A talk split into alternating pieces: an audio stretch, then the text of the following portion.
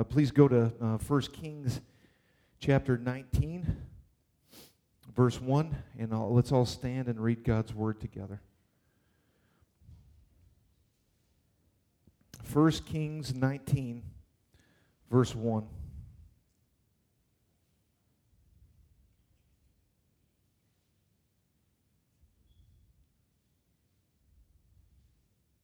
Lord, we pray that you would take the seed that is your word, Lord, and embed it deep in our hearts, Lord, that we might be like minded with you, God. Lord, we thank you for the preservation of your word. And uh, Lord, uh, today we pray that you would do nothing more than change us permanently forever. It's a simple task for you, God, uh, but it's impossible for us without you.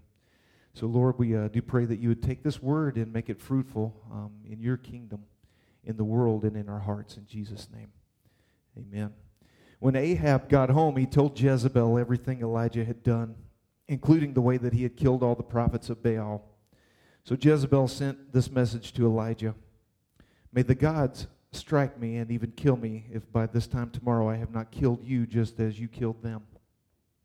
Elijah was afraid and he fled for his life. He went to Beersheba, a town in Judah, and he left his servant there. And then he went on alone into the wilderness, traveling all day. He sat down under a solitary broom tree and prayed that he might die. I have had enough, Lord, he said. Take my life, for I am no better than my ancestors who have already died. And then he lay down and slept under the broom tree. But as he was sleeping, an angel touched him and told him, Get up and eat. And he looked around, and there beside his head was some, some bread baked on hot stones and a jar of water. So he ate and he drank, and then he lay down again. Then the angel of the Lord came and touched him and said, Get up and eat some more, or the journey ahead will be too much for you. So he got up and he ate and drank, and the food gave him enough strength to travel 40 days and 40 nights to Mount Sinai, the mountain of God. Father, we, uh, we do pray that you would change us, Lord, permanently today. Uh, Lord, we submit to you, and Lord, we pray that you would reveal yourself in a new way today and cause us to be ruined to our past and to this world. Lord, but help us to place all of our faith upon you in Jesus' name. Amen. You may be seated. Has anyone ever heard the phrase, you knew better than to do that? Right?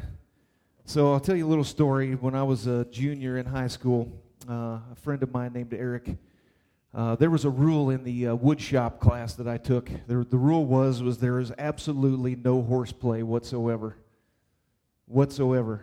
And so I had taken shop since the seventh grade, and so I knew the rules. So as a junior, I knew exactly how my teacher was going to react to this. But Eric and I were starting to get stronger, I guess, as young men, and we were kind of like two bulls in the china shop. So we were in the classroom area of the wood shop and our school was quite old and quite small. There were, I think I was a graduating class of like 54. And so in, in this old building, it was an old stone building, and there were single pane glass. You remember the glass that's like put inside the metal frame, and then there's this hard caulk that goes around. It's just a single pane glass. Very simple, but yet hard to replace, right? So every once in a while you would see them and there's like the different colored caulk in there like someone had thrown a rock or something a lawnmower had broken a window. Well eric and i were wrestling in the classroom and i remember forcing him backwards and his back cracked the glass in the shop room. And immediately you ever get that hot flash like behind your ears like oh no. And uh, and that's what i got. I knew that i was in trouble now, the rule was was that there was no horseplay, so immediately my mind is like, how can I get out of this? Oh, I can't. I can I cannot get out of this. And so I knew I was sunk, and Eric did too. And so he and I got to go to the principal's office. And so Melvin Bailey was our principal, and he was a good man. He was about six foot five, 250, 260, and he, he swung a very heavy paddle. And back in those days, so you kids don't realize that we used to get paddlings, and we got a lot of mileage out of that. We stayed out of a lot of trouble because we could get spanked very hard with a wooden paddle. So, amen, right? I think sometimes there's some of that that needs to happen, but um, the that wasn't, the paddle would have been great, but I sat in Melvin Bailey's office, and he had these big blue eyes, and he had these glasses that magnified how, how blue his eyes were. And I'm sitting at his desk, and Eric had already been in there, and he came out. And I didn't hear any swats or anything like that. So I was like, well, this may be my lucky day. And so I went in and I sat down, and Melvin Bailey never touched the paddle. But he sat down and he looked at me and he said, he said, I really don't understand this. And he said, Dan, you're a leader in the school. You're a captain of the basketball team. And you're part of the student body. And he, he said, this, he says, you know better than this. And so what crushed me was that he said that I knew better than that and that I could not deny because I did. And so his expectations for me were greater than my own. If I had expectations upon myself like that, it would be too much of a weight for me to carry. Agreed? So, as a young teenager, a lot of times we don't want any more weight than we have to carry. And so I was no different than anyone else. And so I left and I did get suspended from school for two days. And I was very, very broken over it. And, uh, but luckily, he had mercy on me because I did apologize and I did agree with what he said and I humbled myself before him. So he had mercy and didn't give me what I deserved. He gave me grace that day.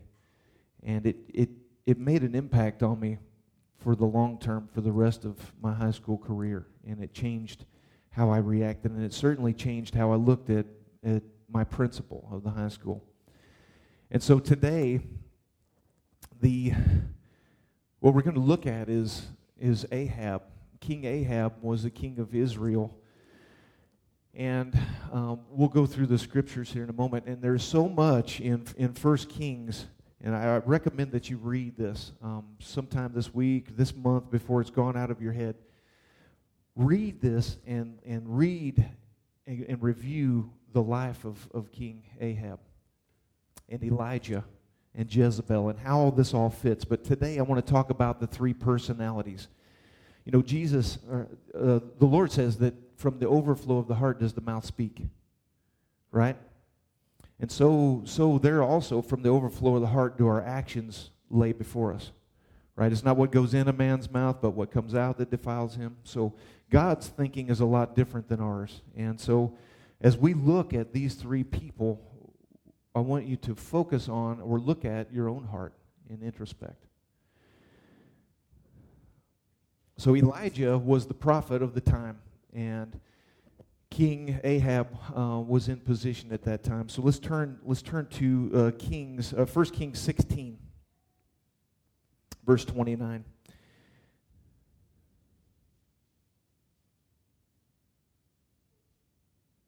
Ahab, son of Omri, began to rule over Israel in the 38th year of King Asa's reign in Judah. He reigned in Samaria 22 years, but Ahab, son of Omri, did what was evil in the sight of the Lord, even more than any of the kings before him. And as though it were not enough to follow the sinful example of Jeroboam, he married Jezebel, the daughter of King Ethbaal of the Sidonians, and he began to bow down in worship of Baal. First, Ahab built a temple and an altar for Baal in Samaria. And then he set up an Asherah pole he did more to provoke the anger of the Lord, the God of Israel, than any of the other kings of Israel before him.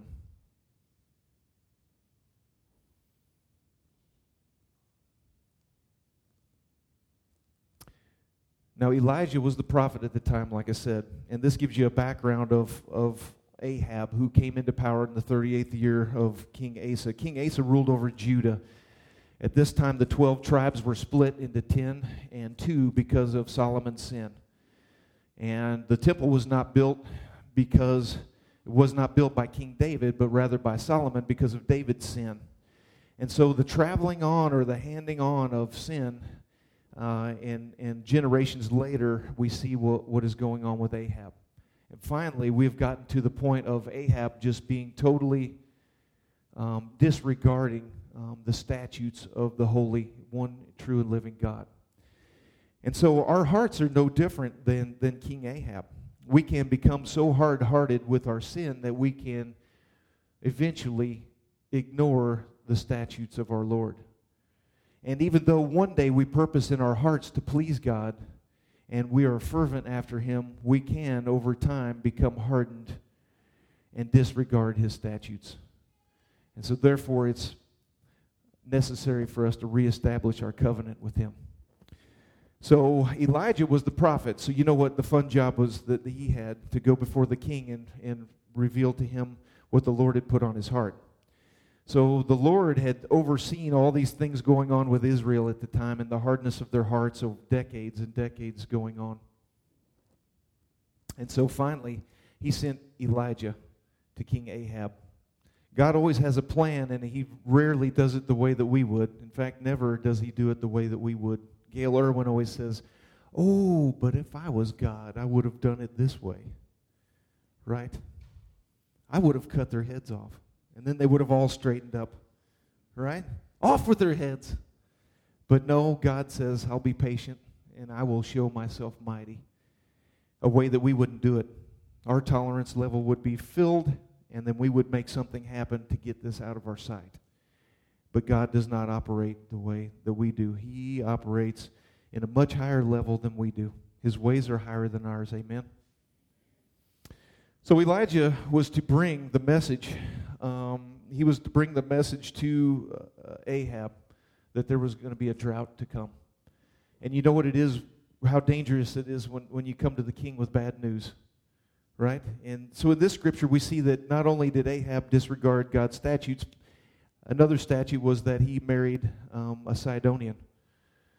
So he married Jezebel. Now, Jezebel is the other character in, in, in this time frame that we're going to look at. And again, we're focusing on the persons, right? The three people involved is all we're focusing on, not the stories or anything like that, but rather the reactions that they have to what God directs.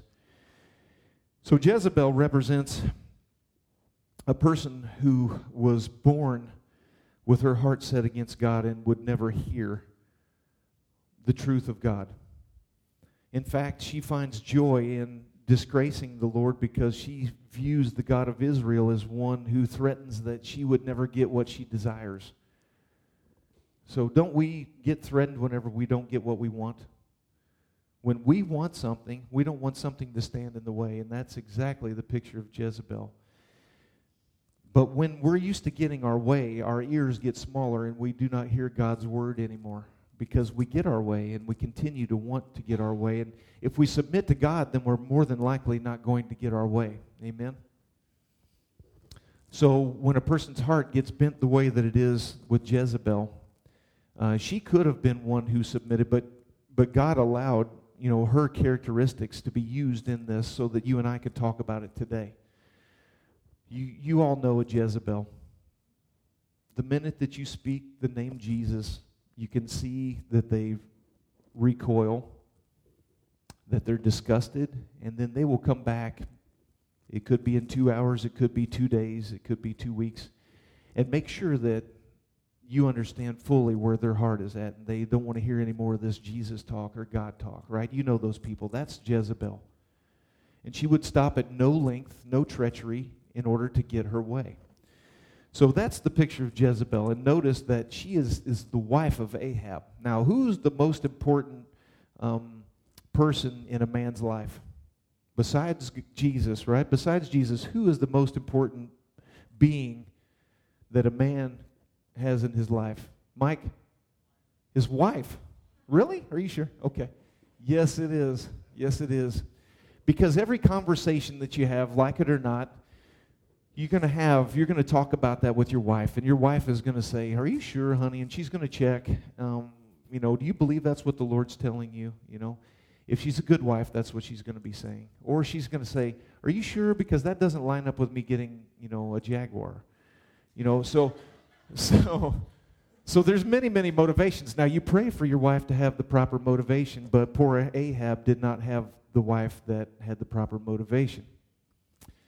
she was well aware that she was going to live a number of years and she was going to amass as much as she could and enjoy as much of this life as she could, which is clearly what God instructed us and warned us about, right? This world is temporary. But the hope that we have in Christ is eternity. So it doesn't matter how temporary this life is because we're to be eternally focused. And what that does is that gives us the gifts of the Spirit when we focus on it. It gives us peace and patience and kindness and mercy because we trust in our God like Elijah did. Now, Elijah was a, a man well used of God because he simply walked with God and he talked with God and he was humble before him. When God said, Go do this, he went and did. When God said, Wait, he waited. Now, why did he do that? It was because he loved him. Jesus said, If you love me, you'll obey me. It sounds simpler than what it is, does it not? Because Jesus was not satisfied with us just saying yes, yes. Instead, he said, Okay, if you love me, then do this. If you love me, you'll obey me.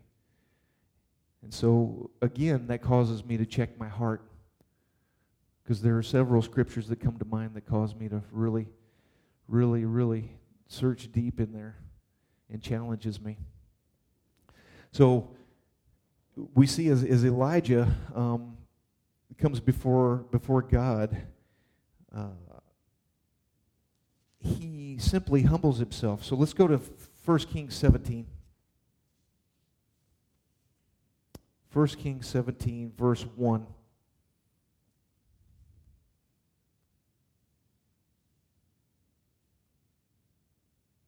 Now Elijah was who was from Tishbe in, in Gilead told King Ahab, As surely as the Lord, the God of Israel, lives, the God that I serve, there will be no dew or rain during the next few years until I give the word.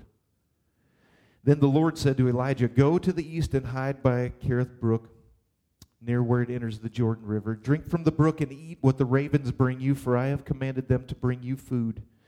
So Elijah did as the Lord told him and camped beside Kerith Brook, east of the Jordan. The ravens brought him bread and meat each morning and evening, and he drank from the brook. But after a while, the brook dried up, for there was no rainfall anywhere in the land. So notice that Elijah speaks to King Ahab. He says, um, he says, as surely as the Lord, the God of Israel lives, the God I serve, there will be no dew or rain during the next few years until I give the word. Now, mind you, he's speaking to the king. What is the king used to giving? King's used to giving the word, correct? But what is the word? In the beginning was the Word, the Word was with God, the Word was God. The one who has the most powerful word is our Lord. Amen? So he tells Elijah, and Elijah says, Not until I say, O king. And then God says, Flee. So God shelters him. So the relationship that Elijah has with God is one that don't worry about the, the details. Don't worry about your life because your life is eternal. Right? This is a picture of what Jesus has done in our lives right now. Right now, if you're a believer in Christ today, you do not have to worry about eternity whatsoever. Again, it's easier said than done because there's all these cares of the world that we get entangled with, and that's not God's desire for us.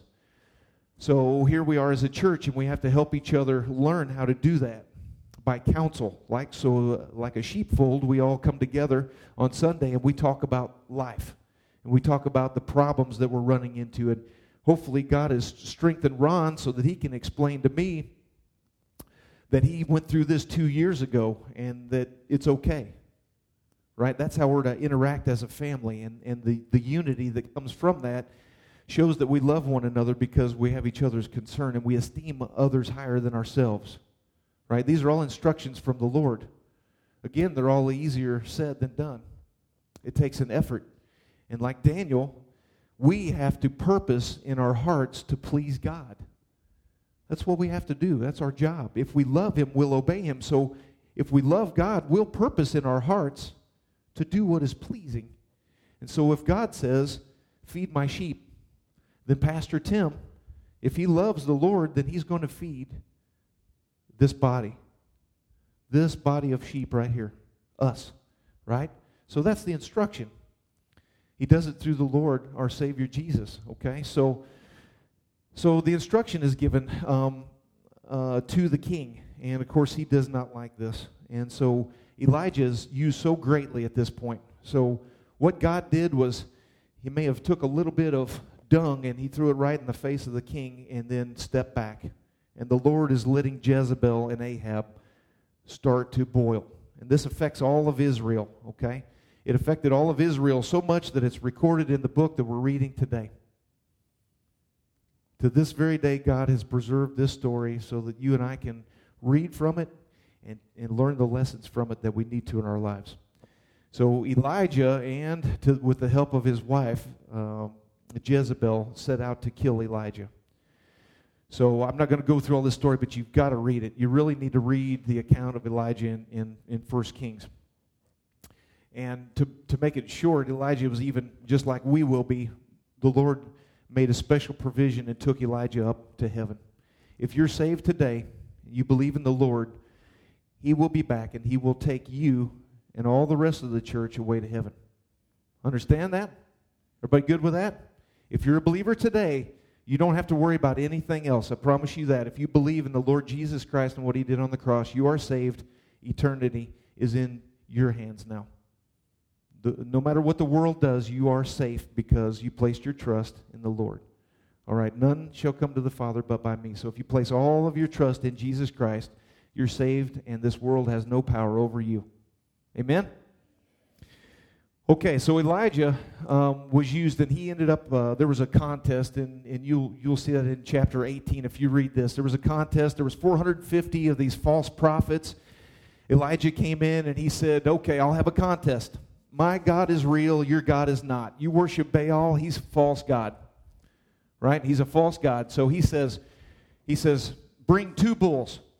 One bull on your, I'll build an altar here, build, build an altar here. Put a bull here, put a bull there. Let's start stacking the wood up. If your God's real, you start a fire. If my God's real, I'll start a fire. So Elijah said, Go ahead. 450 false prophets of Baal chanting and doing whatever they had to do, and they start. So they're trying to make this altar burn. All right, so all the people are standing around watching this. And here's Elijah, right? He, he's, he's confident because the Lord has spoken to his heart, and he's relying 100%. There's no power in him to make this happen. True? Okay, so he says, he says, I'm going to trust in my God. And that's the example that he's setting for us. Again, Elijah is a picture of us as a believing Christian, right? Ahab is the picture of the person who knew better but chose not to. Right? Jezebel is the hard hearted woman who would not hear anything and will, will go to her grave without knowing the Lord because she could not bear to give up her own life. Now, so here you have it the two altars, they're dancing for hours and hours, and Elijah's even making fun of them. What's your God doing? Is he on the restroom? Is he is he on a break? Did he go on vacation? Where's your God? He's not started this fire. So when it's finally he gives up on him, he says he comes over and he says, he says, here we go. I'll tell you what. We've got the altar, the bull, the wood, everything for the fire. And I'm going to take it one step farther. He says, pour water all over the, the, the sacrifice. Pour water all over the altar and make it that much harder. That's how much I believe in my God. And so what happens? Jesus, I'm sorry, Elijah cries out and he says, Oh my God. So he calls upon his God. God strikes lightning down on it and burns it, right? And so then there was panic. The people saw that Elijah's God was real. Just like he had said, just like Ahab knew, he had access to all the libraries. He had access to all this, especially as king. He could bring the scribes and have people, he could sit down and have people come and read to him if he wanted. Read it to me. Read, read God's law. But he chose not to. He knew. I promise you that he knew. Okay? He knew, but he chose not to. Right? He chose not to do what God wanted, but rather turned his heart against him. So once this happened and the lightning struck and the altar had caught on fire, there was panic among the people. Elijah seized all 450 of the priests and killed them. So the scripture that we started out with today was the account of when Ahab went home and told Jezebel. Right? So Jezebel blew up, and, and, and so they were set out to kill Elijah. So, long story short, Elijah uh, had brought Ahab, he, he had come to, let's go to 1 Kings 21.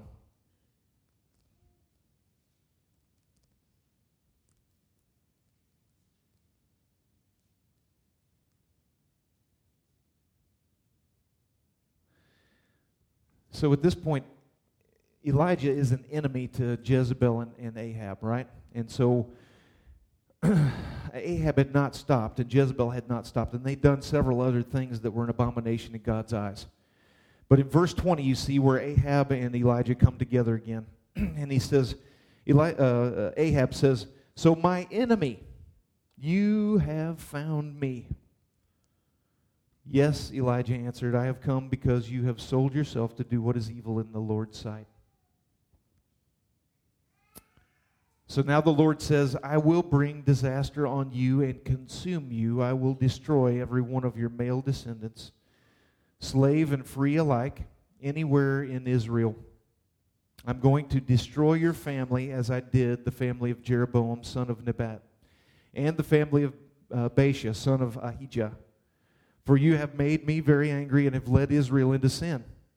And regarding Jezebel, the Lord says, Dogs will eat Jezebel's body at the plot of land in Jezreel. The members of Ahab's family who die in the city will be eaten by dogs, and those who die in the field will be eaten by vultures. Verse 25 says, No one else so completely sold himself to do what was evil in the Lord's sight, as Ahab did under the influence of his wife Jezebel. His worst outrage was worshiping idols, just as the Amorites had done, the people whom the Lord had driven out of the land ahead of the Israelites. But when Ahab heard this message, he tore his clothing, dressed up in bur- burlap, and fasted. He even slept in burlap, and he went out in deep mourning. And then another message from the Lord came to Elijah. And before, before we read this message, you understand that no one had created such abominations as Ahab. Right? Is that clear in that text? So that is no little magnitude. And what I want you to see is that God had been witnessing about his own power to Ahab the whole time, and he was using Elijah. God was giving a message to Ahab for his good or for his bad? For his good, right? So God gave his only son that none should perish. True? That's the heart and nature of God the Father, that none would perish. But he gave us free will. So Ahab has this dilemma. He saw that 400 of his false prophets just got murdered right in front of his eyes. Right? So he saw that the fire never came up on his side of the, of the fence, right? But he saw the one true and living God struck down lightning, and that altar came up in flames even after being having water poured on it. Amazing. So what that was was a witness of God's strength and might and who he was. There is no other God. Amen? There is no other God. He was the one who said, here you go. You think you got a God? It's a piece of wood or stone. It's something I made. You took a creation and you tried to make it a creator, which is impossible. Amen? So here is God trying to get the attention of Ahab, and he finally did. He finally did. So let's look at this, verse 28. Then another message from the Lord came to Elijah. Do you see how Ahab has humbled himself before me? Because he has done this, I will not do what I promised during his lifetime. It will happen to his sons. I will destroy his dynasty. Again, God doesn't do things the way that you and I would probably want to. Did Ahab deserve death? Sure. Have we deserved death? Mm-hmm. There's only Ten Commandments, right? The Ten Commandments that were brought down from Mount Sinai. And, man, I've broken a lot of those ten. And, and if it's broken down to what I've done in my heart, I've probably broken all of them, if I'm really honest. And so this is what's amazing is God said to Elijah, Elijah is a godly man, but he said, Did you see how Ahab humbled himself before me? So he's asking Elijah, and of course Elijah's like, Yes, I did, Lord. Much like the story of Jonah, right? Jonah knew God so well that he knew that if he went to Tarshish, that that uh, I'm sorry, uh, what's the town? He went to Tarshish to the ship, uh, Nineveh, Nineveh, those fish slappers. So, so Veggie Tale, sorry. So, so Jonah knew God so well that he would forgive them of anything, and we see the same picture. All right. So what I do as a person, all right. So what I do is I think, oh my goodness, I'm so horrible. How could God ever forgive me? God recorded this so that you and I could talk about it today. There is nothing that you have done in your life that God sees in you as un- unworthy, that can make you unworthy of God's salvation. If there is an ounce of doubt in your heart or your head, I want you to remove it today. If we've done anything today, I pray that God allows us to erase this from your hearts or your minds and increases your faith in God tenfold and takes away your doubt. I know full heartedly that I doubt myself. But God's proven to me time and time again over my life that I don't have to doubt Him. Let me say this again. He gave us an example in Ahab that you don't have to worry about how great your sin has ever been from this time forward. Ahab humbled himself, right? There's instruction in the New Testament that if we turn from our sin and confess that God is faithful to forgive us and restore us to righteousness. And he does this through Christ. Right? He's faithful. He's faithful when we're not. He was faithful to Israel whenever Ahab was not. He caused Israel to sin as a nation before God, and Israel was the jewel. We see Israel as the shining light to a dark world that now is not. What's the shining light in, in, in the dark world? It's us.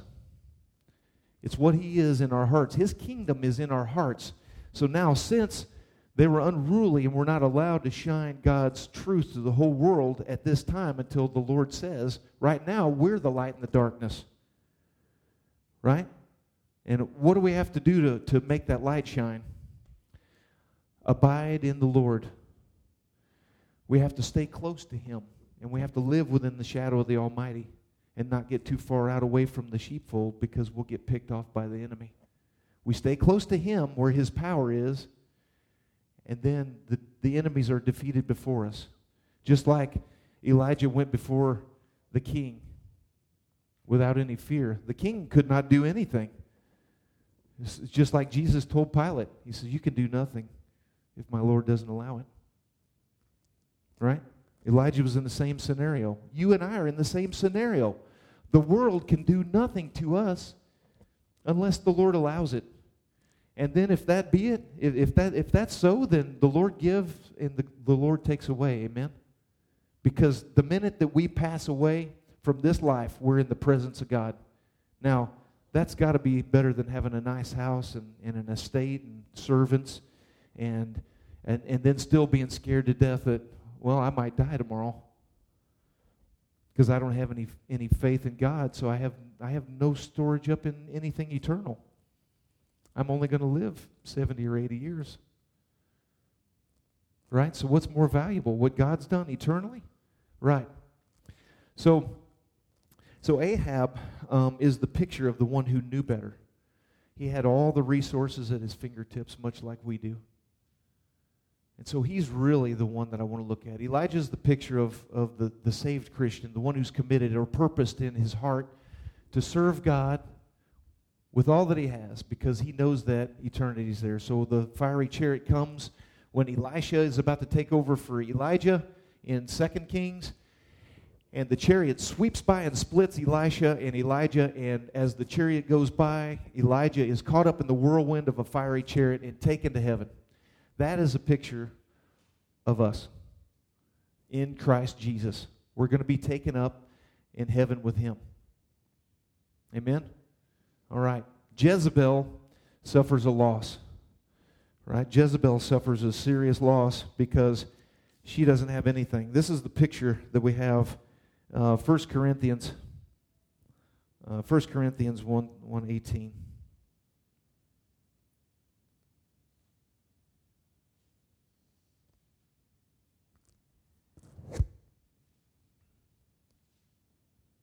It's so true. And if you pay attention for the rest of your life when you speak to people, you'll know.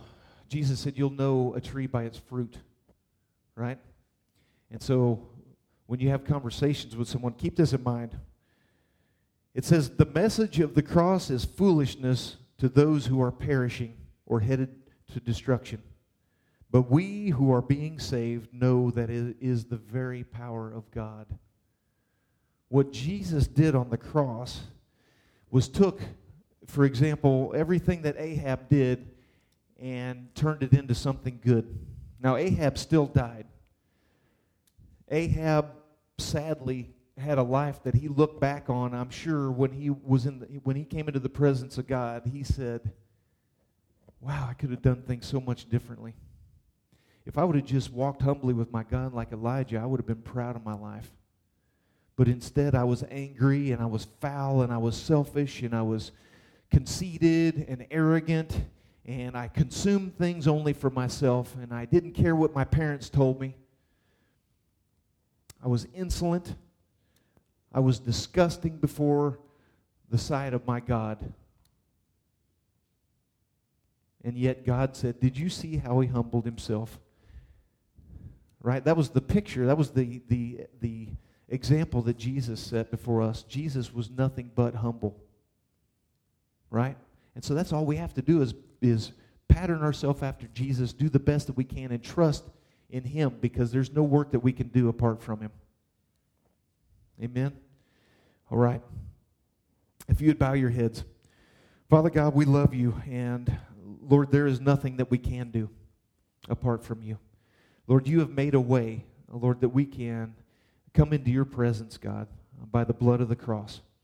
Lord, you became one of us that we might inherit your kingdom, God. And that when we die, we can be in your presence, God. There's nothing more exciting than that.